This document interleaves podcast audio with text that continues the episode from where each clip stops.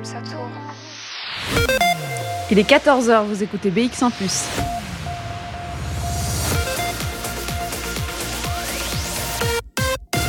BX1 ⁇ Radio de Bruxelles. Radio de Bruxelles. Jusqu'à 16h, Charlotte Maréchal vous fait vivre Bruxelles sur BX1 ⁇ Bonjour à toutes, bonjour à tous, j'espère que vous allez bien. Jeudi aujourd'hui, presque la fin de la semaine, bientôt les vacances pour ceux qui ont la chance euh, d'en prendre. Et puisqu'on partira pas très loin pour ces fêtes de fin d'année, peut-être que vous êtes en train d'organiser vos vacances. Alors des vacances autour des jeux de société en famille, euh, peut-être des randonnées en campagne belge. Ça tombe plutôt bien puisqu'on vous donnera peut-être quelques idées dans l'émission d'aujourd'hui. On part à la découverte des clubs de loisirs bruxellois. On a eu la chance cette année de rencontrer euh, quelques On passera notamment par les souterrains de l'église Saint-Jacques sur Coudenberg. C'est dans le quartier du Mont des Arts. C'est là où euh, se cache le grand serment royal et de Saint-Georges des arbalétriers de Bruxelles. Un club de loisirs ou plutôt une guilde historique qui fait partie intégrante du patrimoine bruxellois. On parlera aussi euh, d'échecs puisqu'ils sont remis au goût du jour par la série Netflix de Queen, de Queen Gambit. On parlera euh, des tournois en ligne avec Philippe Jassem qui fait partie du Brussels Chess Club et puis en deuxième partie d'émission, on parlera d'aquariophilie, un autre club, le club de la Vélifera. Euh, on les avait rencontrés en janvier dernier. On prendra de leurs nouvelles par téléphone. Ça sera avant 16h. Un beau programme pour cette belle journée. Et puis, euh, comme tous les jours, on fera ça euh, en musique. De la musique 100% Wallonie-Bruxelles. On commence avec Stéphanie Blanchou. C'est 2020 sur BX1 ⁇ Jusqu'à 16h, Charlotte Maréchal vous fait vivre Bruxelles sur BX1 ⁇ vous n'avez peut-être jamais entendu parler du grand serment royal et de Saint-Georges des arbalétriers de Bruxelles. Alors, je dois vous avouer que euh, je suis arrivée là-bas euh, tout à fait par hasard. C'était euh, après une émission faite dans l'église Saint-Jacques sur Coudenberg. On parlait d'un festival de l'illustration qui, qui, se partageait dans différents lieux du Monde des Arts. Et l'une de nos invitées m'a parlé des arbalétriers qui se trouvaient donc au sous-sol de l'église. Ça m'a beaucoup intriguée. Elle m'y a emmenée. J'ai donc découvert un musée, un stand de tir enfin plusieurs stands de tir à quelques mètres euh, seulement du Palais Royal. C'est un univers complètement incroyable que je vous propose de redécouvrir aujourd'hui et on va commencer par un premier extrait. Je suis accompagnée de quatre compagnons de la guilde. Alors ça aussi, on va devoir en parler pour expliquer ce que c'est, et d'un apprenti euh, qui fera bientôt partie de cette guilde. Alors on va commencer avec euh, Michel Duponcel qui est à côté de moi, qui est greffier, euh, qui est donc secrétaire de la guilde. Alors on va commencer par le début. Je vais reprendre le nom. Le Grand Serment Royal et de Saint-Georges des Arbalétriers de Bruxelles. Qu'est-ce que c'est?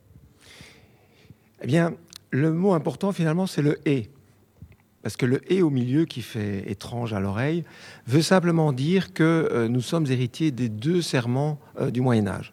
Et donc au Moyen Âge, il y avait la grande guilde, d'où grand serment, et puis il y avait le petit serment de Saint-Georges, et donc et de Saint-Georges. Voilà.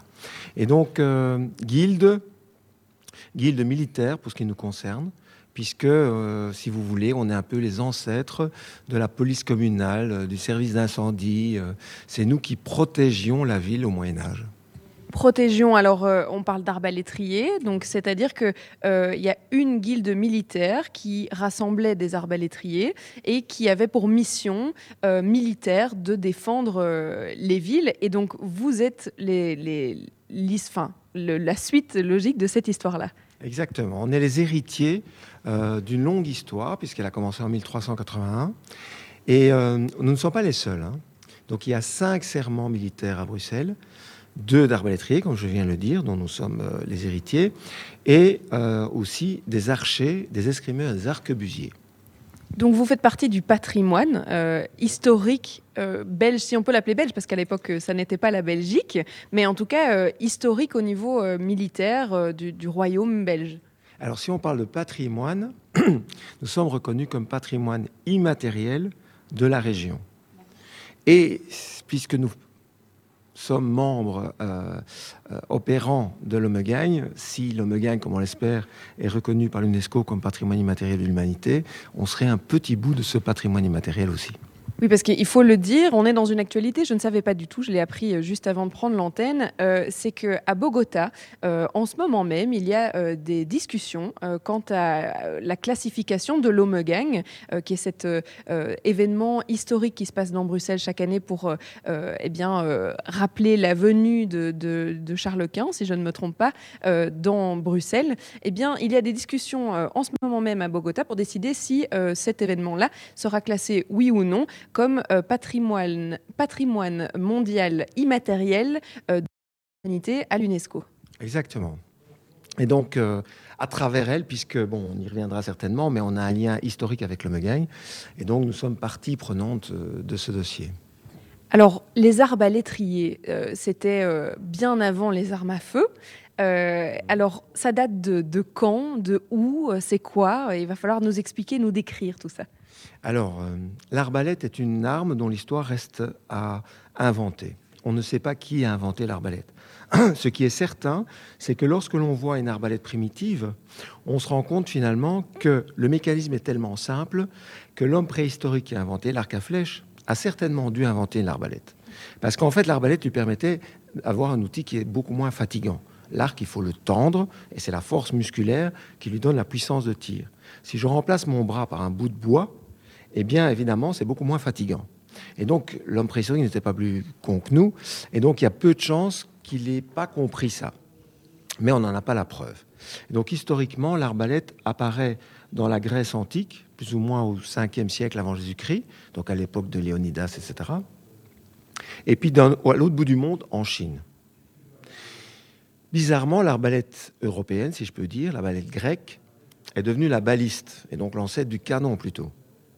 Mais les Romains n'ont pas utilisé euh, l'arbalète à main, même si c'est eux qui lui donnent son nom, puisque arbalète, ça veut dire petite arbalète à main en latin. Et donc cette arbalète ne va être utilisée dans l'Empire romain que pour la chasse. C'est l'arbalète chinoise, très bizarrement, qui va traverser à, travers la route de la soie et l'Empire arabe surtout, euh, toute l'Asie, pour nous revenir après les croisades. Et donc, ce n'est pas les chevaliers, ce n'est pas les templiers qui vont ramener l'arbalète, parce que pour un templier, le combat, c'est dans le corps à corps, les yeux dans les yeux de son ennemi. Une arme qui permet de tuer l'ennemi à 300 mètres, c'est inacceptable, c'est l'arme des lâches. Ils l'écrivent comme ça. Mais donc, c'est la piétaille qui était autour des, chevaliers qui va la ramener, parce qu'évidemment, elle trouve très intéressant de pouvoir tuer un chevalier à 300 mètres sans être vu. Voilà. Et donc, ça va d'abord être l'arbalète des brigands. D'ailleurs, deux pas vont l'interdire en Europe. Deux innocents. C'est pas moi qui le dis, c'est eux qui, ont choisi leur nom. Et donc, deux innocents vont l'inventer. Mais bon, vous savez ce que c'est, c'est comme avec la capote et Jean-Paul II. Il suffisait qu'ils l'interdisent pour qu'il y en ait partout. Et donc, après la bulle papale, on va voir l'apparition de corps d'arbalétriers partout en Europe. Bruxelles Vie. Sur BX1 ⁇ Alors, si vous êtes intéressé par la guilde et l'histoire de ce club, on aura l'occasion d'entendre le parcours d'un apprenti. Euh, il est donc en voie de devenir membre et c'est tout un parcours initiatique. Il faut être passionné, c'est ce qu'on a dit euh, au début. On verra ça dans un deuxième extrait, mais tout de suite, on va écouter euh, Tessa Dixon avec euh, Hurt So Good. Bruxelles Vie. sur BX1 ⁇ Alors, vous avez peut-être euh, entendu parler de la série Netflix Le Jeu de la Dame. C'est une mini-série qui raconte l'histoire de Beth Harmon, une prodige des échecs qui a vraiment fait un carton euh, depuis sa sortie en octobre dernier. Alors, elle montre une fille qui évolue dans les années 50 dans un milieu des échecs qui est complètement masculin et qui tire son épingle du jeu puisqu'elle devient euh, une très grande joueuse. Je ne vais pas vous spoiler évidemment la fin de la série, mais c'est une série que je vous recommande. Et si on en parle aujourd'hui, c'est parce qu'on vous parle des clubs bruxellois, des clubs de loisirs en tout genre. Alors, on parlait des arbalétriers il y a quelques instants. On va continuer d'ailleurs à les découvrir. On parlera justement euh, des échecs parce que la série a tellement bien fonctionné qu'elle est devenue euh, la série la plus vue sur la plateforme de, streaming Netflix. Et ça a lancé une véritable tendance. Partout dans le monde, on a l'air de se remettre aux échecs. Le jeu est, redevenu à la mode, il est redevenu tendance. Les magasins sont en rupture de stock. C'est le cas à Bruxelles d'ailleurs. Euh, On en parlera. Les fournisseurs n'arrivent d'ailleurs pas à suivre. Euh, la demande est telle que, en fait, euh, il n'y a plus de jeux d'échecs euh, et il faut attendre 2021 euh, pour reproduire certains modèles. C'est donc une véritable tendance. Alors, on verra si c'est le cas à Bruxelles, s'il y a une véritable ruée sur les clubs d'échecs, malgré le fait qu'ils ne peuvent pas se rencontrer avec cette pandémie. Donc, on en parlera avec notre invité qui fait partie d'un club qui s'appelle le Brussels Chess Club, Philippe Jassem sera avec nous euh, par téléphone un peu plus tard dans cette émission pour nous parler euh, de cette activité, de cette passion pour eux euh, et de comment est-ce que ça a pu avoir un impact sur les clubs d'échecs bruxellois. On va évidemment se replonger aussi dans les arbalétriers puisque c'est une histoire que j'aime bien vous raconter, une émission qu'on a vécue il y a déjà un petit temps puisque c'était il y a un an presque jour pour jour. On se replongera dans un deuxième extrait mais d'abord on va faire une petite pause et vous aurez rendez-vous avec The Stanfords avec le titre Jamie. Bruxelles Vie. Sur BX1 ⁇ vous le savez, dans cette émission, on remonte le temps, on vous fait vivre des émissions qui se sont euh, passées euh, eh bien, dans le passé, justement. Euh, Bruxelles Vie, on était sur le terrain tous les jours, quelque part de différent à Bruxelles, hein, pour vous raconter ce qui s'y passait. Et il y a un an, presque jour pour jour, on était dans l'histoire des arbalétriers de Bruxelles, une guilde qui existe depuis le XIVe siècle et que vous pouvez apercevoir notamment lors de l'Omegang. Je ne sais pas si vous avez déjà été voir cet événement fabuleux. Ils sont dans le cortège, puisqu'ils font partie de cette de ce patrimoine. C'est un loisir un peu, comme, peu commun, je dois avouer, c'est vrai. Euh, on a difficilement une arbalète dans son jardin. Euh, et euh, ben voilà, il y, y, a quand même plein de choses dans cet univers à raconter, puisque c'est surtout comblé d'histoires et d'anecdotes au-delà du tir à l'arbalète. On avait rencontré un apprenti lors de cette émission qui s'entraînait à tirer, justement. On va écouter un extrait. Je suis devant le, stand de tir qui tire à 20 mètres, donc celui qui est le plus éloigné. Et je dois vous dire que heureusement que je ne vais pas me challenger à, tirer ici, puisque la cible a l'air extrêmement petite euh, d'ici à 20 mètres et je ne pense pas pouvoir l'atteindre. En tout cas, je, je ne crois pas euh, pouvoir l'atteindre. Mais par contre, c'est déjà pas mal. Oui, 6 mètres, ça sera déjà très très bien avant la fin de l'émission.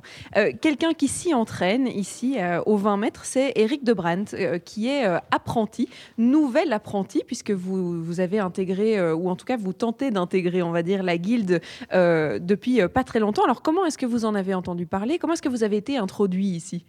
Eh bien, j'ai une amie qui fait partie de la guilde et elle m'avait dit de venir une fois voir. je suis venu voir. On a fait une initiation, j'ai vraiment trouvé ça très intéressant. Et puis, il y avait aussi toute l'histoire qu'il y avait derrière. Ce n'est pas simplement un stand de tir où on tire au fusil ou au revolver, c'est vraiment quelque chose de, beaucoup plus complexe, euh, avec une histoire. Et bon, voilà, ça m'a très beaucoup amusé, donc euh, voilà. Donc vous avez décidé d'entamer le processus dont on parlait hein, il y a quelques instants. Vous êtes à la première étape, c'est-à-dire que vous êtes apprenti. Ça fait combien de temps et du coup il vous reste combien de temps? Eh bien, euh, quand je suis venu la première fois, je crois que c'était dans les environs d'avril, j'ai fait ma première rose. Et euh, j'ai été très, très étonné que euh, c'était très formellement annoncé avec un diplôme, etc. Et je trouvais ça très bien aussi. Alors, j'ai euh, été consacré apprenti, je crois, quelque chose dans, en septembre, quelque chose comme ça, je ne me rappelle plus très bien, en septembre. Et donc, euh, depuis, euh, depuis, voilà, et depuis avril jusqu'à maintenant, ben, je viens régulièrement tirer parce que bon, ça m'amuse. Et j'ai même euh, investi dans une arbalète. Euh, que, vous avez eu euh, d'un ancien membre ou que vous avez. comment est-ce que vous l'avez trouvé? Eh bien, j'ai trouvé ça sur le WhatsApp. Entre, entre les arbalétiers, on s'envoie des informations concernant les, les, arbalètes à vendre. Et on avait une à Deurne, une, une, arbalète de qui est une très bonne arbalète de renommée. Et je me suis acquis cette, arme euh, il y a à peu près trois semaines. Et vous connaissiez l'arbalète avant même de, de, connaître les arbalétriers de Bruxelles? Absolument pas. Absolument pas. Rien du tout. C'était une découverte. Euh, c'était une découverte et euh, allez, je suis tombé amoureux, mettons, mettons-le comme ça. Euh, je vais me retourner vers, euh, Michel, puisque euh, y a un détail qu'on n'a pas abordé dans cette, un peu ce processus pour devenir un nouveau membre de la guilde. C'est que à l'époque, quand il y avait 15, 15 membres, ça n'était peut-être pas comme ça. Mais aujourd'hui, que vous avez une centaine de membres, vous avez décidé de retrouver un peu la tradition d'antan pour devenir arbalétrier. Bah, c'est-à-dire que oui, on veut que les gens prouvent vraiment leur attachement à la guilde. Euh, Eric vient de le dire, euh, lui est passionné, il est là quasiment tous les jeudis, il participe aux autres activités de la guilde, c'est très important. Donc je pense que les deux aspects sont très importants. Donc d'une part, le fait de tirer, c'est indispensable. Il faut montrer son intérêt pour le tir aux différentes distances. On peut aimer plus l'une que l'autre, ça c'est sûr, mais on doit montrer son intérêt pour le tir à l'arbalète. Et d'autre part, aux activités extérieures de la guilde également, euh, qui sont plutôt son aspect historique. Et donc on participe à de nombreux événements tout au long de l'année, et donc on est très attaché à ce que les nouveaux euh, montrent leur intérêt pour cette partie-là aussi. Et c'est vraiment le mixte des deux qui fait le compagnon. Alors moi qui vais devenir apprenti d'un jour, parce que euh, les apprentis euh, vont apprendre pendant un an à tirer à l'arbalète, mais apprenti d'un jour, quelles sont les choses les plus importantes que je dois connaître avant euh, même d'avoir une arbalète en main? Quelles sont les, informations? Donc d'abord, tu seras adhérente tireuse d'un jour, parce qu'il faut d'abord être adhérent tireur pour devenir arbalétrier. Et puis en réalité, ce qu'on apprend en tant qu'adhérent tireur, c'est d'abord la sécurité. Donc c'est une arme, même si elle est très très belle. Hein. tu vois, celle qui est à côté, celle d'Eric par exemple, est une arme qui a été superbement travaillée. La partie en bois larbrier euh, est, superbe, avec deux essences de bois différentes, tu vois. Une plus foncée, une plus claire. Euh, en général, c'est des trucs d'ébénisme pour que le bois résiste mieux aux variations de température et d'humidité, que l'arbalète reste bien droite. Et puis, euh, même son contrepoids à l'arrière est superbement travaillé. Donc, c'est un très bel objet, mais qui est une arme, et donc qui est dangereuse. Et donc la première chose qu'on apprend, c'est la sécurité. Comment utiliser l'arbalète sans blesser son voisin, sans se blesser soi-même, sans casser l'arbalète, sans casser ses flèches. Jusqu'à 16h, Charlotte Maréchal vous fait vivre Bruxelles sur BX1 ⁇ Si vous voulez euh, en savoir plus et surtout si vous voulez m'entendre tirer à l'arbalète en direct, vous pouvez retrouver l'intégralité de cette émission dans les archives de Bruxelles Vie sur notre site bx1plus.be. Et sans me vanter, j'ai tiré dans le mille du premier coup. Ça vaut la peine d'être signalé, je trouve. Et donc, vous pourrez l'entendre. Ça s'est passé à la toute fin de l'émission. Je m'en rappelle très bien. Ça m'a marqué. Je vous ai promis euh, quelques idées d'activités pour les vacances de Noël. Alors, c'est vrai que l'arbalète n'est pas euh, donnée à tout le monde. Euh, le musée est néanmoins ouvert tous les mardis après-midi. Alors, pourquoi ne pas se plonger dans l'histoire le temps d'une après-midi? Et puis, si vous n'avez pas d'arbalète et que vous, vous préférez faire autre chose, vous pouvez peut-être jouer aux échecs. vous avez peut-être envie de vous lancer parce que vous avez vu euh, la série euh, Le jeu de la dame sur Netflix. Ça tombe bien, on parle du Brussels Chess Club dans quelques instants. Ça sera avec Philippe Jassem. Il sera avec nous en direct par téléphone pour nous parler de ce club de loisirs. Ça sera juste après, eh bien, un morceau de musique. Jusqu'à 16h, Charlotte Maréchal vous fait vivre Bruxelles sur BX1 ⁇ je vous ai promis de parler euh, des échecs et d'un club d'échecs en particulier, le Brussels Chess Club. Philippe Jassem, qui est président d'honneur, mais aussi arbitre et organisateur de tournois pour le club, est avec nous par téléphone. Bonjour. Bonjour. Euh, j'ai décidé de contacter votre club parce que c'est vrai que euh, au début d'émission on a parlé euh, des arbalétriers. Alors c'est un peu compliqué quand on est en confinement de continuer à faire de l'arbalète et à tirer à l'arbalète. Par contre c'est beaucoup plus simple de jouer aux échecs. Alors vous faites partie du Brussels Chess Club depuis presque 25 ans. Comment ça fonctionne? Présentez-nous un peu votre club. le Brussels Chess Club est un club bilingue, bicommunautaire qui est fort, ben, je trouve peut-être conjugué à l'imparfait au futur, au présent, d'une vingtaine de membres, du débutant à l'expert, mhm. tous âges confondus. Nous sommes hébergés dans un magnifique et moderne centre culturel à Uccle, à Heus, et nos activités en présentiel, comme on dit aujourd'hui, sont le lundi soir où nous organiserons des tournois homologués tant au niveau national qu'international ouvert, on dit open à tous les affiliés de tous les clubs, mhm. réunissant à peu près une soixantaine de joueurs, plus des organisateurs, des arbitres, des spectateurs. Nous y organisons aussi des parties libres, c'est-à-dire sans enjeu, des analyses de parties, des conférences sur l'histoire des échecs. Tous les dimanches, enfin un certain nombre de dimanches par an, nous avons six à sept équipes engagées dans les championnats nationaux, les interclubs nationaux. Euh, et là, le hockey, c'est mercredi après-midi. Ça, c'est vraiment très important. Et le samedi matin, en collaboration avec le parascolaire Ducle, nous organisons des cours pour les jeunes, une Mhm. quarantaine à Mhm. peu près, de 6 à 16 ans. C'est très important dans nos activités. Et nous mettons aussi sur pied des cours particuliers pour les adultes, Mhm. euh, pour- euh, sur demande. Nous avons un site qui est régulièrement mis à jour, le brusselschessclub.be, et une adresse courriel info.brusselschessclub.be, où tout le monde est le bienvenu pour avoir des renseignements sur notre club.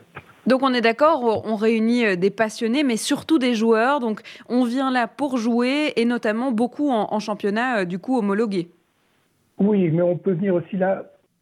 L'entrée est tout à fait libre. Venir là pour regarder les parties, pour jouer des parties libres, pour euh, boire un verre et discuter échecs ou tout autre. Enfin, en général, pour en discuter échecs ou toute autre chose. Et euh, donc, il n'y a pas d'obligation de s'asseoir à la table d'échecs pour participer Mhm. à un tournoi homologué. C'est vraiment, nous accueillons tout le monde qui est peu ou prou euh, euh, intéressé par les échecs. Alors puisque vous, vous êtes euh, membre depuis euh, 25 ans, qu'est-ce que ça vous apporte d'être en club? Parce que c'est vrai qu'on pourrait juste simplement euh, euh, jouer à la maison avec un partenaire, être euh, un duo et, jouer en duo. Qu'est-ce que ça apporte d'être dans un environnement et une atmosphère de club? Eh ben, disons que je parlerai un peu sous forme de, de métonymie. Ce qui, ce qui est bien, c'est le bois de l'échiquier et le zinc du bar. C'est-à-dire, le, contact physique avec l'échiquier, c'est important, et le contact avec les gens, euh, que ce soit devant l'échiquier, ou à boire un verre, ou à discuter des échecs, c'est euh, tout à fait différent de jouer dev- devant son ordinateur ou étudier devant son échiquier à la maison. Ça tombe bien que vous parliez d'ordinateur parce que c'est vrai que vos réunions, elles ont été euh, complètement annulées. Alors, euh, pendant le premier confinement, je suppose que vous n'avez pas pu euh, vous rencontrer. Puis il y a eu le premier déconfinement. Maintenant, on est au deuxième confinement. C'est toute une saga. Ça veut dire que pour l'instant, les activités sont à zéro? Non, alors je dois dire que pendant le premier déconfinement, nous avons continué nos activités. Nous avons recommencé plutôt nos, acti- nos activités avec masque, distanciation Mhm. physique, lavage incessant des mains, fermeture à la fin du bar. C'est plus Et compliqué de jouer aux échecs à 1m50 de distance, non? Oui, mais disons qu'avec là, on devait garder son masque à l'échiquier et euh, il fallait se laver les mains dès qu'on entrait, qu'on sortait les, les échiquiers étaient nettoyés, tout ça. Il n'y a eu aucun problème. Euh, il, y a, eu vraiment un contrôle incessant de ce qui s'y passait. Évidemment, dès le premier confinement et le second, nous avons euh, migré, transféré, migré nos activités euh, comme tout le monde, euh, sur la toile. Alors on va, y en- et on va évidemment en parler Ouais. hein, de ces tournois euh, sur Internet parce que c'est vrai que ça ne doit pas être pareil et pourtant c'est toujours euh, dans la compétition, qu'elle soit nationale ou internationale. Et vous vous occupez notamment euh, de l'organisation de ce tournoi. Philippe Jassem, je vous propose de faire une petite pause. On continue d'en parler eh bien, juste, après, juste après les regrets avec Mélanie Isaac. Jusqu'à 16h, Charlotte Maréchal vous fait vivre Bruxelles sur BX1 ⁇ On vous parle des clubs de loisirs bruxellois aujourd'hui. On vous a parlé des arbalétriers. On vous parle maintenant des échecs avec le Brussels Chess Club. Et Philippe Jassem est avec nous par téléphone. Alors, on a euh, commencé à parler du jeu en ligne parce que c'est vrai que les activités du club ont complètement euh, été euh, chamboulées par les deux confinements et que pour l'instant, aucun club n'a repris ses activités, donc pas de compétition. Ça veut dire que vous êtes passé en ligne. Alors, ça ne se faisait pas avant le confinement? Alors, le jeu en ligne a toujours existé, mais il était accessoire et individuel. Euh, C'était un bon entraînement, mais avec euh, les, les deux périodes de confinement, il est devenu principal Mhm. et on a assisté à une migration non seulement du jeu, mais aussi de l'organisation même officielle des tournois par les clubs et les fédérations. Mhm. Notamment, nous, le Bruxelles Self Club, nous, sommes- nous avons un club virtuel sur un site internationalement connu, il y en a plusieurs, mais qui est vraiment totalement gratuit et fantastique, qui vit de donations, qui est sans publicité, s'appelle leadchess.org, Mhm. c'est un de, euh, de S. Et euh, nous y continuons nos activités le lundi, mais sur la toile, et chacun joue de- depuis son ordinateur. Alors, c'est par- je ne sais pas si je peux expliquer. Mais Oui, c'est- allez-y, oui. oui, en fait, ce qui caractérise le, le jeu en ligne, en distanciel, comme on dit aujourd'hui, c'est le, le raccourcissement drastique des cadences. Mhm. On joue ce qu'on appelle en blitz, notamment pour éviter, notamment, par, ce n'est pas la unique raison, pour éviter des fraudes logicielles. Parce qu'il est très facile de se faire aider par un, logiciel d'échec. Si, ça se joue, si ça se joue rapidement, ça devient quasi impossible. Et disons que le jeu en ligne est apprécié très relativement et très subjectivement selon l'appréciation qu'a le joueur de la, du raccourcissement de la cadence. Euh, très concrètement, je peux vous dire, en club, on joue très schématiquement, parce que c'est un peu plus compliqué, parce qu'il y a un temps de base et des incréments, on joue des parties de 4 heures, c'est-à-dire 2 heures par joueur, avec pendule et tout ça. Sur la toile, c'est des parties de, 5, de, de 10 minutes, c'est-à-dire 5 minutes par joueur. Donc, euh, c'est très, très différent, c'est fort différent, ça fait appel à la mémoire, à la culture échiquienne, mhm. à la vivacité, à la vitesse de réflexion, et ça peut aussi accessoirement favoriser les joueurs d'attaque. C'est vraiment des jeux très différents. Alors ça veut dire que la compétition pour l'instant est complètement à l'arrêt parce que vous disiez qu'il y avait euh, la compétition nationale, internationale, toutes les semaines il y a des nouvelles étapes. Euh, ces étapes-là, elles existent sur Internet ou, pas du tout? Non, pour, l'instant, c'est simple, tous les lieux d'échecs euh, physiques sont, sont, fermés, les mhm. clubs, les salles, plus personne ne peut réunir plus de. tout est fermé. au niveau mondial, quasiment, euh, c'est réduit. C'est à sa plus simple expression, mhm. c'est-à-dire rien du tout. D'accord. Et donc, est-ce qu'on tout s'est déplacé autant au niveau de mon club qu'au niveau euh, national, qu'européen, que mondial sur la toile, avec euh, vraiment quasi ce qui n'existait pas, comme je vous dis, c'est une officialisation du tournoi avec des, de l'arbitrage qui est très particulier sur la toile avec euh, caméra. Et, enfin, c'est, ça, c'est au niveau, au niveau, au, top, au niveau, euh, au sommet de, de, mhm. de, l'échelle échiquienne. Alors, il y a un événement qui a euh, boosté un petit peu les clubs d'échecs, ou en tout cas le jeu d'échecs en, ces, en ces mois de fin d'année, puisqu'en octobre, il y a cette série Netflix qui est sortie, le jeu de la dame, qui a complètement révolutionné, on va dire, le, le, le, monde des séries, parce qu'elle devient la série la plus vue sur la plateforme de streaming Netflix, tellement elle a rencontré euh, son public et tellement elle a eu du succès. Et en fait, euh, euh, il y a un véritable engouement pour le, jeu d'échecs. Est-ce que vous, vous avez vu cet engouement, que ce soit au sein du Brussels Chess Club ou bien au, sein de ce que vous entendez autour de vous dans le monde des échecs? Oui, alors tout le monde a été sidéré d'abord par la qualité de la série, mhm. tant artistique qu'échiquienne que technique, et aussi par le pouvoir des séries de la fiction qui est équivalent, peut-être même supérieur à celui des grandes, en termes d'attractivité pour les échecs, de, équivalent à celui des grandes confrontations historiques ou des grands personnages historiques des échecs. Mm-hmm. euh, ça a fait, je me suis laissé dire, ça a fait exploser, ben, j'ai des informations, la demande d'échiquiers, de pièces, mm-hmm. euh, jusqu'à provoquer des ruptures de stock chez les fabricants, ceci au niveau non seulement belge, mais européen et mondial. Mais comme président d'un président d'un club, membre d'un club, nous éprouvons une très grande tristesse de ne pas pouvoir euh, en bénéficier mhm. très directement au niveau des clubs, parce que les clubs sont fermés. Et nous avons l'immense crainte que l'engouement ne retombe avant la réouverture des clubs. Mais c'est presque dommage que ça soit sorti euh, en plein confinement, en fait. Voilà. D'accord. Peut-être qu'on aurait moins vu la série euh, sans confinement, mais au moins les gens seraient venus dans les clubs. Euh, l'avantage, c'est que c'est un jeu qu'on peut jouer à la maison en confinement, et donc peut-être qu'on va faire naître de nouvelles passions puisqu'ils vont pouvoir s'entraîner à la maison. Très certainement. Euh, pour euh, votre expérience, vous avez dit que la série était très juste, même au niveau des échecs, c'est-à-dire qu'il n'y a pas de faux pas, elle, elle, respecte les règles. Il n'y a pas d'impair. elle a été, il y a eu de très grands conseillers techniques, notamment Gary Kasparov, qui est, mhm. qui est une légende et, des grands maîtres américains, dont je ne me souviens plus à l'instant le nom, mais et les parties qui sont jouées sont des parties historiques.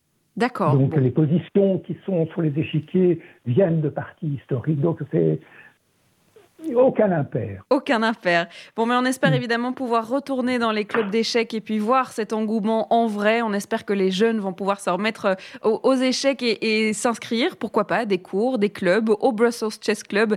Merci euh, Philippe Jassem d'avoir été avec nous. oui, allez-y. Les dames aussi, puisque.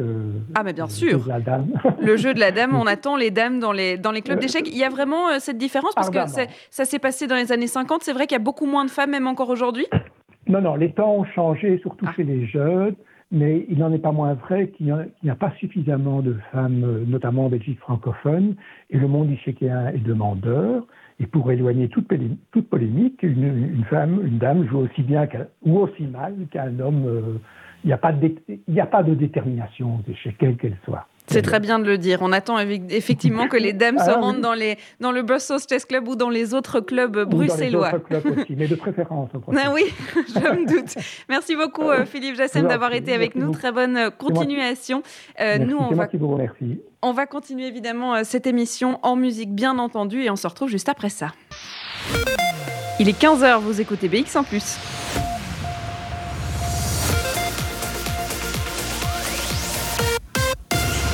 BX1 ⁇ Radio de Bruxelles. Jusqu'à 16h, Charlotte Maréchal vous fait vivre Bruxelles sur BX1 ⁇ et aujourd'hui, on vous fait vivre les clubs de loisirs bruxellois. Alors après les arbalétriers et les échecs, on part à la découverte d'un autre club de loisirs, d'une autre passion, celle de l'aquariophilie. On s'est rendu à Uccle, juste à côté du parc de Wolvendal. C'était le 24 janvier dernier. On avait rencontré euh, les membres de la Vélifera. Euh, c'est un club d'aquariophiles. Euh, on va se plonger dans leur passion et on va arrêter de faire des jeux de mots aquatiques. Enfin, je vais essayer, je promets rien. On prendra aussi euh, des nouvelles du club avec le président Pierre Brébon qui sera avec nous euh, par téléphone avant 16h.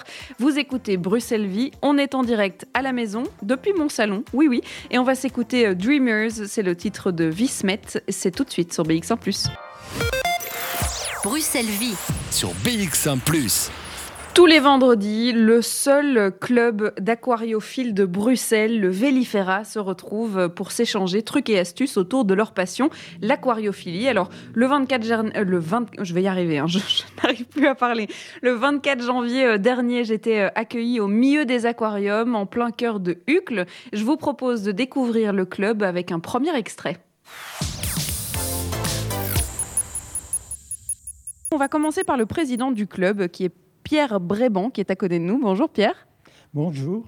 Je vais, je vais garder le micro, je suis juste à côté de vous. Alors, euh, vous êtes euh, le président. Alors, je ne sais pas si tout le monde est d'accord de dire que vous êtes le président, vous le premier, mais en tout cas, vous avez été désigné comme président du club. Exactement, je suis membre du club depuis 20 ans. Euh, membre du conseil d'administration et les amis euh, conviennent de m'appeler président. Ok, donc euh, j'accepte. vous avez été désigné, vous êtes aujourd'hui donc le, le, président du Vélifera. Alors Vélifera, qu'est-ce que c'est? Alors Vélifera, c'est aussi le nom d'un poisson. C'est la raison pour laquelle beaucoup de clubs aquariophiles euh, portent le nom souvent d'un poisson. C'est ainsi que vous avez par exemple à Liège un club qui s'appelle le Cardinal, et du poisson cardinalis, vraisemblablement. Donc euh, c'est en fait la raison. Tant qu'on parle de, de clubs d'aquariophilie, est-ce qu'il y en a beaucoup à Bruxelles, encore des clubs d'aquariophilie? Alors, des clubs d'aquariophilie à Bruxelles, en fait, nous sommes le plus ancien est le seul club d'aquariophilie pardon, euh, qui subsiste encore à Bruxelles. Il en a existé quelques-uns précédemment, mais euh, nous sommes le seul euh, qui subsiste à Bruxelles. Ça veut dire que tous les passionnés d'aquarium qui ont envie de rencontrer eh bien d'autres passionnés, ils viennent ici chez vous? Alors, malheureusement ou heureusement, ça dépend, disons, des circonstances, ils ne viennent pas tous. Euh, beaucoup ne connaissent pas le club et nous, nous, sommes heureux de cette occasion pour un peu le faire connaître davantage. C'est une chose. Euh, donc, euh, ils ne viennent pas tous. Par contre, ils sont cordialement invités à venir. Ils y trouveront beaucoup d'intérêt et en particulier pour les débutants, ils ont adhéré à un club d'aquariophilie est excessivement intéressant et profitable pour leur hobby. Si on est là en vendredi, c'est pas par hasard, puisque euh, le vendredi, c'est votre jour euh, de. C'est jour de? C'est le jour du poisson. Ah, c'est le jour du poisson Ah, mais ça, ça par contre, je ne le savais pas du tout. C'est le jour du poisson, mais c'est surtout le jour où vous vous réunissez, un vendredi sur deux, pour pouvoir discuter de tous les sujets. Alors, comment ça se passe, une réunion d'aquariophiles? Alors, nous avons en principe euh, des réunions euh, deux, vendredis, deux soirées par mois. une de ces réunions est généralement consacrée à des échanges entre aquariophiles qui apportent soit leur essai de poissons, de plantes, qui ont éventuellement besoin de conseils dans l'une ou l'autre matière. Et disons, ces réunions euh, rassemble en général relativement peu de personnes, les personnes qui viennent lorsqu'elles ont, besoin de quelque chose. Euh, une autre, l'autre réunion mensuelle est en général consacrée à une conférence, soit par un, donnée soit par un membre du club, soit par un conférencier extérieur euh, spécialisé dans tel ou tel domaine, tel ou tel type de poisson. Et à ce moment-là, nous avons en général une, assistance euh, plus, plus nombreuse. Et ce sont des réunions, que ce soit l'une ou l'autre, toujours très conviviales. Euh, une autre raison pour laquelle vous vous réunissez, c'est évidemment pour prendre soin de ces aquariums qui sont ici euh, la collection personnelle du club, puisque euh, on va pouvoir vous découvrir évidemment, mais vous en avez chez vous euh, des aquariums et apparemment il y en a beaucoup, un peu trop pour les compagnes, si j'ai bien tout compris, mais en tout cas c'est une passion qui prend de la place, ça c'est sûr. Alors ici il y en a de la place pour pouvoir stocker les aquariums. Il faut bien s'en occuper, hein. il faut les nourrir, il faut les nettoyer, il faut les chauffer, il faut leur donner de la lumière. Tout ça, ça, demande de l'entretien. Euh, exactement. Les deux réunions dont je vous ai parlé sont les réunions entre guillemets annoncées et officielles du club. En dehors, compte tenu du nombre d'aquariums, notamment que nous avons ici au club, euh, nous avons actuellement une quinzaine d'aquariums, il est évident qu'il y a un minimum de maintenance à assurer pour le bien-être et la, bonne santé des poissons que nous, euh, que, nous élevons. Jusqu'à 16h, Charlotte Maréchal vous fait vivre Bruxelles sur BX1 ⁇ Bon, et vous l'aurez compris, confinement ou pas confinement, c'est vrai que ces aquariums, ils demandent toujours d'être entretenus. Le président euh, désigné du club, Pierre Bréban, sera avec nous euh, par téléphone vers 15h30 pour nous euh, parler ben, justement des activités en cette période de confinement. Heureusement, c'est un hobby qu'on peut faire à la maison quand on a un aquarium et donc ils ont quand même pu continuer leurs activités. On va faire une pause musicale. Tanae, Heart Wide Open, c'est ce qui vous attend dans la suite, mais tout de suite, c'est Mind Connection avec Jump in the Sky. Bruxelles Vie. Sur BX1 ⁇ alors dans cette émission, euh, on raconte aussi votre confinement. Certains écrivent euh, en cette période particulière pour partager leurs sentiments, leurs émotions ou simplement pour exprimer euh, leur créativité. On a eu de la poésie, des chansons, des fictions aussi, mais surtout du partage d'expériences. Ça peut nous aider à, nous sentir un peu moins seuls pendant cette année très compliquée et puis surtout pendant ces fêtes de fin d'année qui seront largement plus solitaires que d'habitude. Alors il n'y a pas de longueur précise quand je vous ai demandé de m'envoyer euh, vos textes par mail. C'est vous qui décidez. On a reçu euh, un texte assez court de Jesus Aguirre euh, qui s'appelle Virus poétique. Il voulait le partager avec nous, alors je vais vous le lire. J'ai un virus enfoui au fond de moi depuis toujours, qui est celui de mettre des mots sur mes mots, cherchant à les poser sur des plaies ouvertes pour ensuite les refermer comme on referme un livre sur une partie de sa vie. Mais je possède surtout une arme de construction massive qui est celle de l'amour et qui soigne toutes sortes de pandémies. Voilà, un petit texte qu'il avait envie euh, de partager avec nous et qu'il nous a envoyé euh, par mail. Merci beaucoup d'avoir participé. Alors si vous aussi vous voulez euh, nous envoyer vos textes, vos pensées, vos sentiments, vos anecdotes, peut-être aussi de confinement, de télétravail, je suis sûre qu'il y a encore 150 000 choses à raconter.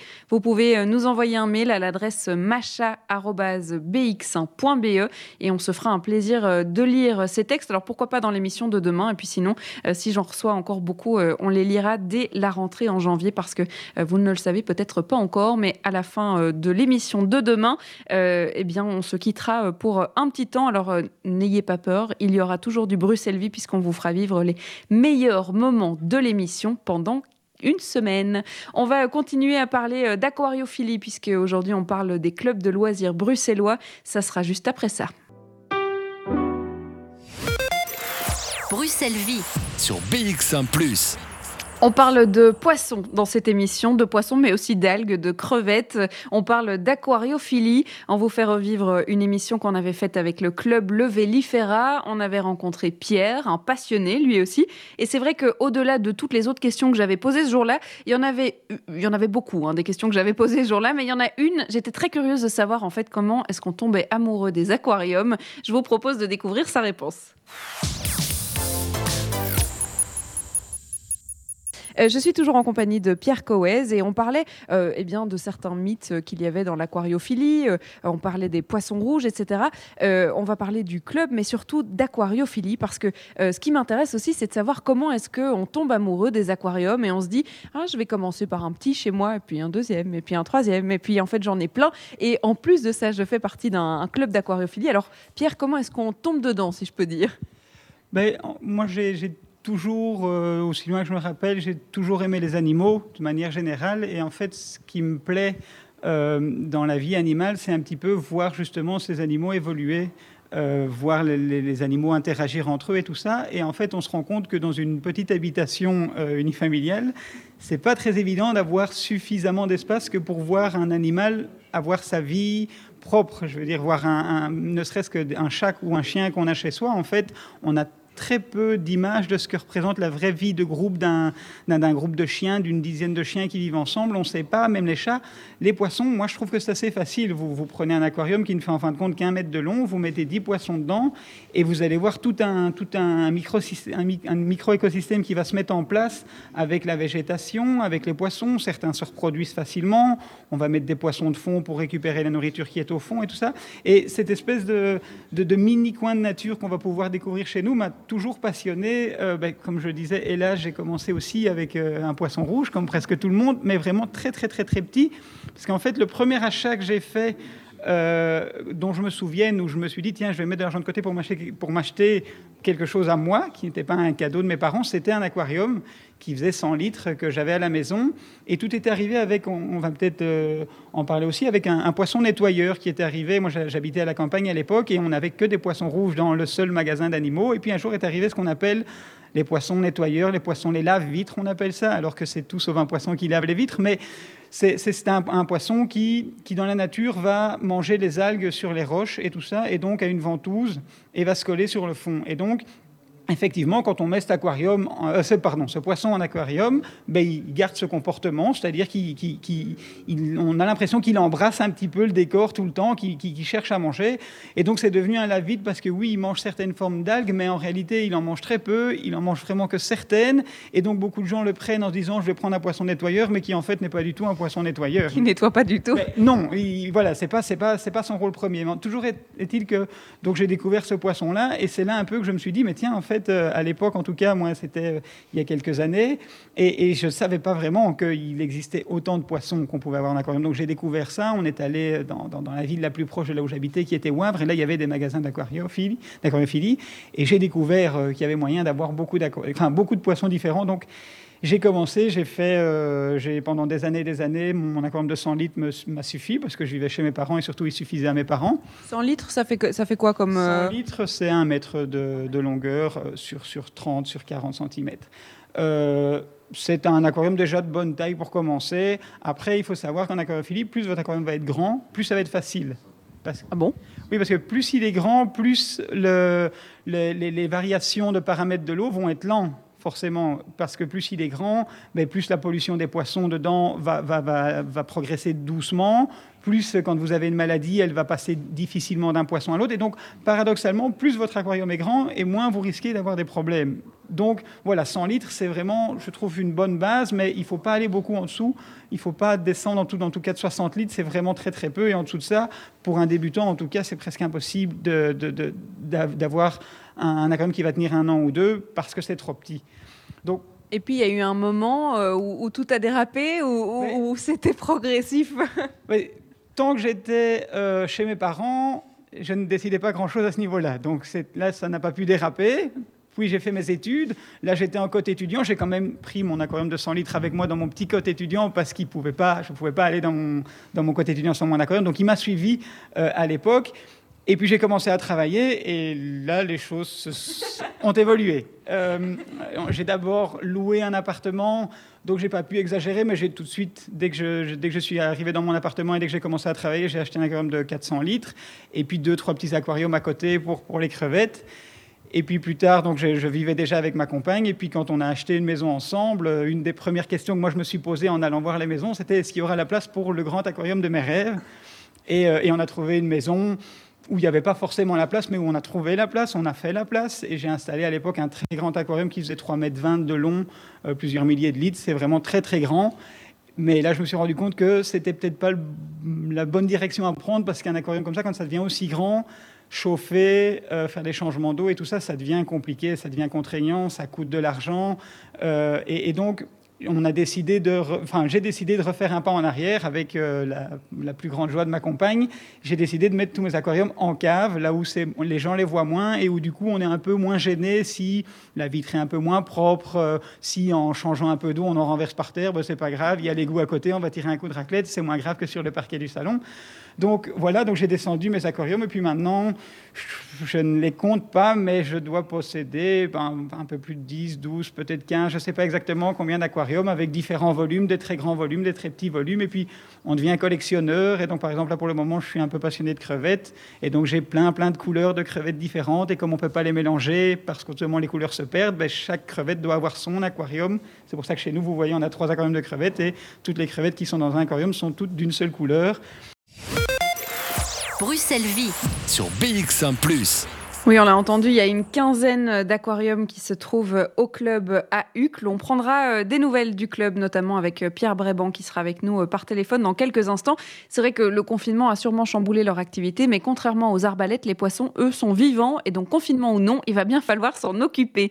On en parle juste après de la musique Lilac, We Need to Change, c'est ce qui vous attend sur BX1 ⁇ Jusqu'à 16h, Charlotte Maréchal vous fait vivre Bruxelles sur BX1 ⁇ et dans cette version du Bruxelles Vie à la maison, on aime bien prendre des nouvelles de nos invités, des gens qu'on avait rencontrés il y a de ça quelques, quelques mois déjà, là quelques années, puisqu'on vous parle du Vélifera, ce club d'aquariophilie, le seul club d'ailleurs à Bruxelles. Et pour nous en parler et prendre des nouvelles, eh bien Pierre Bréban, qui est leur président, est avec nous par téléphone. Bonjour Pierre Bréban. Euh, bonjour Charlotte. Alors comment ça s'est passé euh, l'année 2020 pour vous, pour le club? Parce que c'est vrai qu'on s'est vu il y a presque un an euh, déjà, c'était euh, fin janvier 2020. Comment ça s'est passé cette année?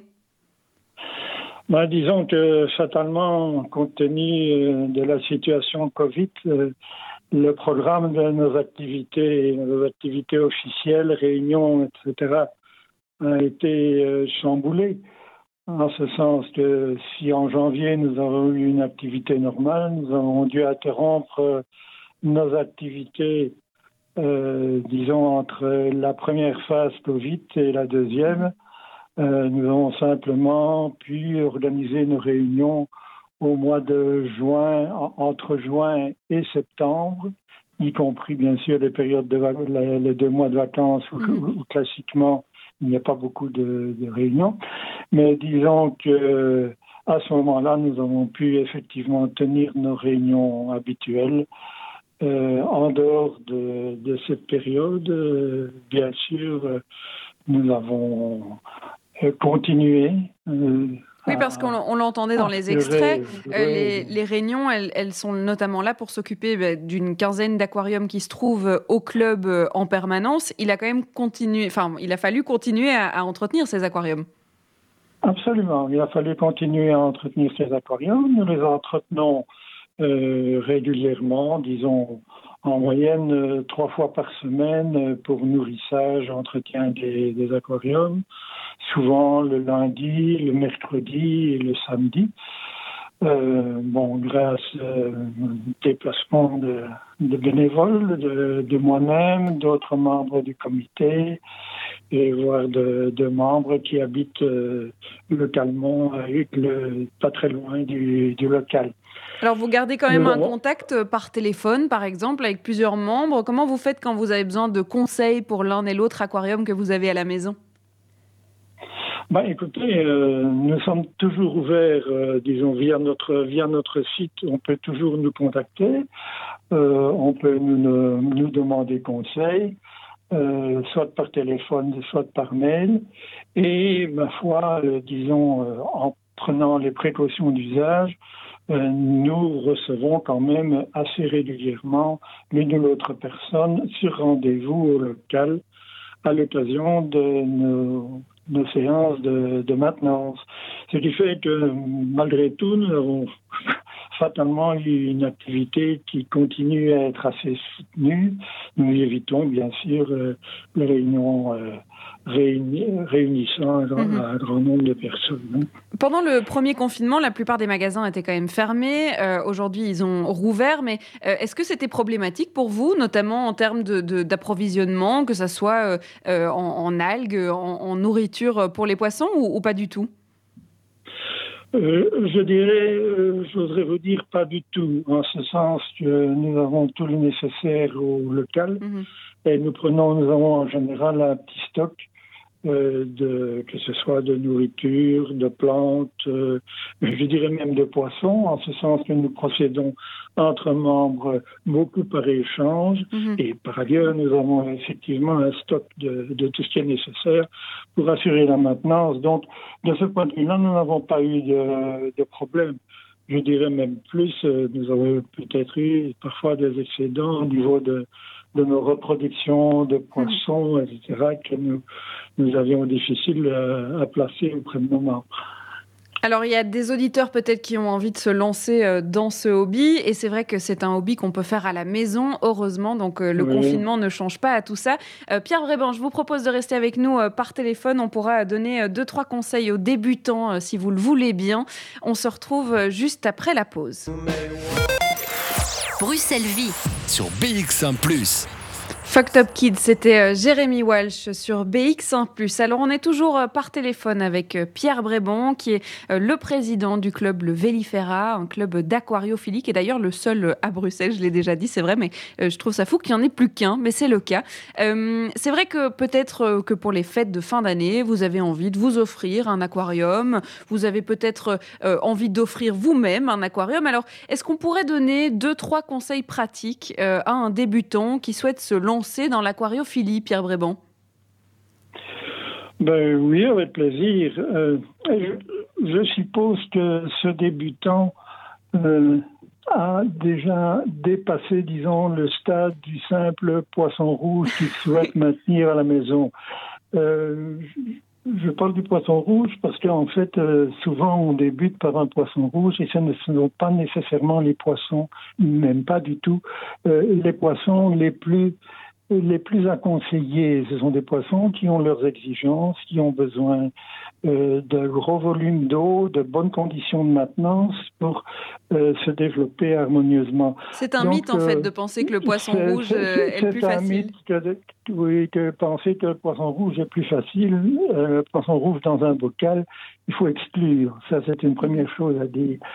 Donc, je suppose déjà que nous avons affaire à un débutant qui souhaitent euh, entrer dans la choréophilie euh, en, général. Souvent, la choréophilie, pour, au début, c'est une choréophilie d'eau douce. Mhm. C'est plus facile que la choréophilie marine. Je vous en dirai un mot probablement à la fin. Mais disons, en aquariophilie d'eau douce, je, je conseillerais d'abord de de prendre des conseils. Vous n'allez me dire, c'est ce que je, fais actuellement. oui. mais, mais, euh, disons, euh, des conseils en quelques mots, euh, c'est possible, bien sûr. Mais disons, c'est plus compliqué que les conseils suivis d'un aquariophile chevronné, par exemple, au sein d'un club. N'empêche qu'il faut débuter si on débute en choréophilie d'eau douce, je pense qu'il convient de débuter pas trop petit.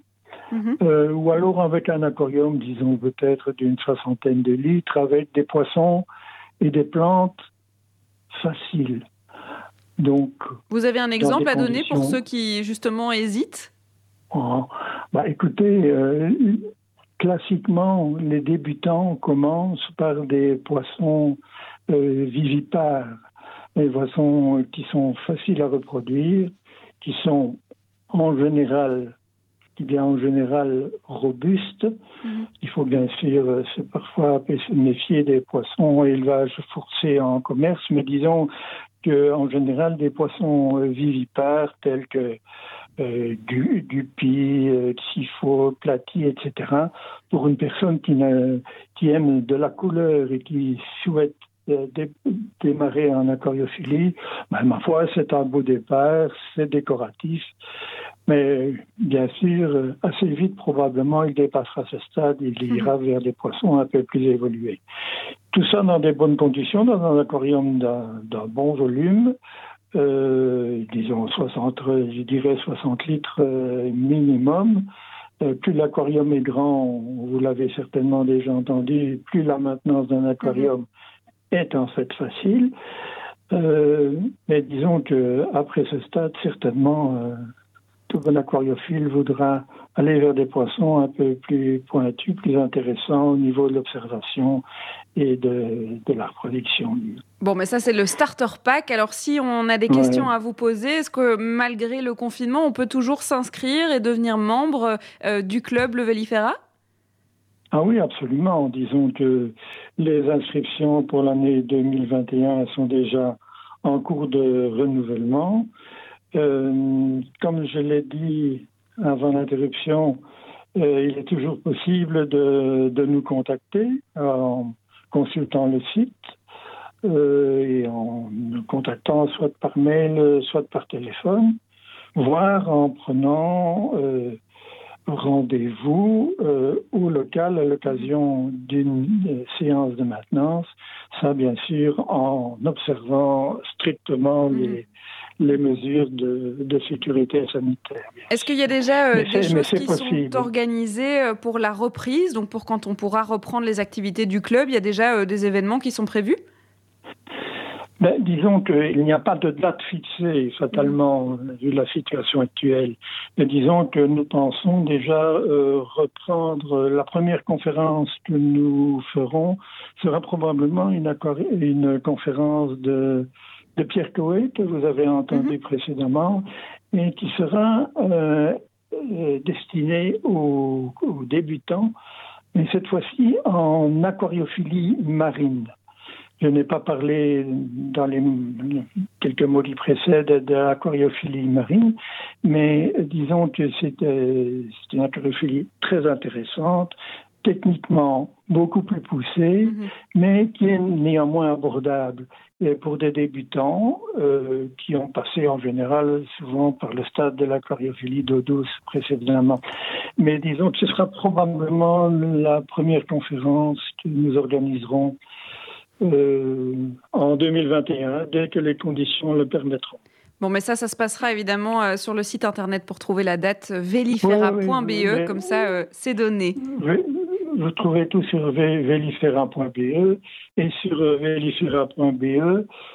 pour trouver le plus d'informations sur le site, vous avez qu'à consulter la rubrique Nos bulletins mensuels. Vous allez avoir trois ou quatre années de bulletins euh, de conseils et de trucs et astuces. Et de, de conseils, d'articles, etc., qui sont, qui sont présents et qui sont à disposition de tout le monde. C'est noté. Merci beaucoup, euh, Pierre Bréban, d'avoir été euh, avec nous. Et puis, bonne continuation de passionner des poissons, si on peut simplifier ça comme ça. Je vous remercie. On continue notre émission Bruxelles Vie, même si ça touche déjà à sa fin, j'en suis désolée. On va s'écouter euh, un morceau de musique, Asphalt de Vince Anao et Le Motel sur BX1 ⁇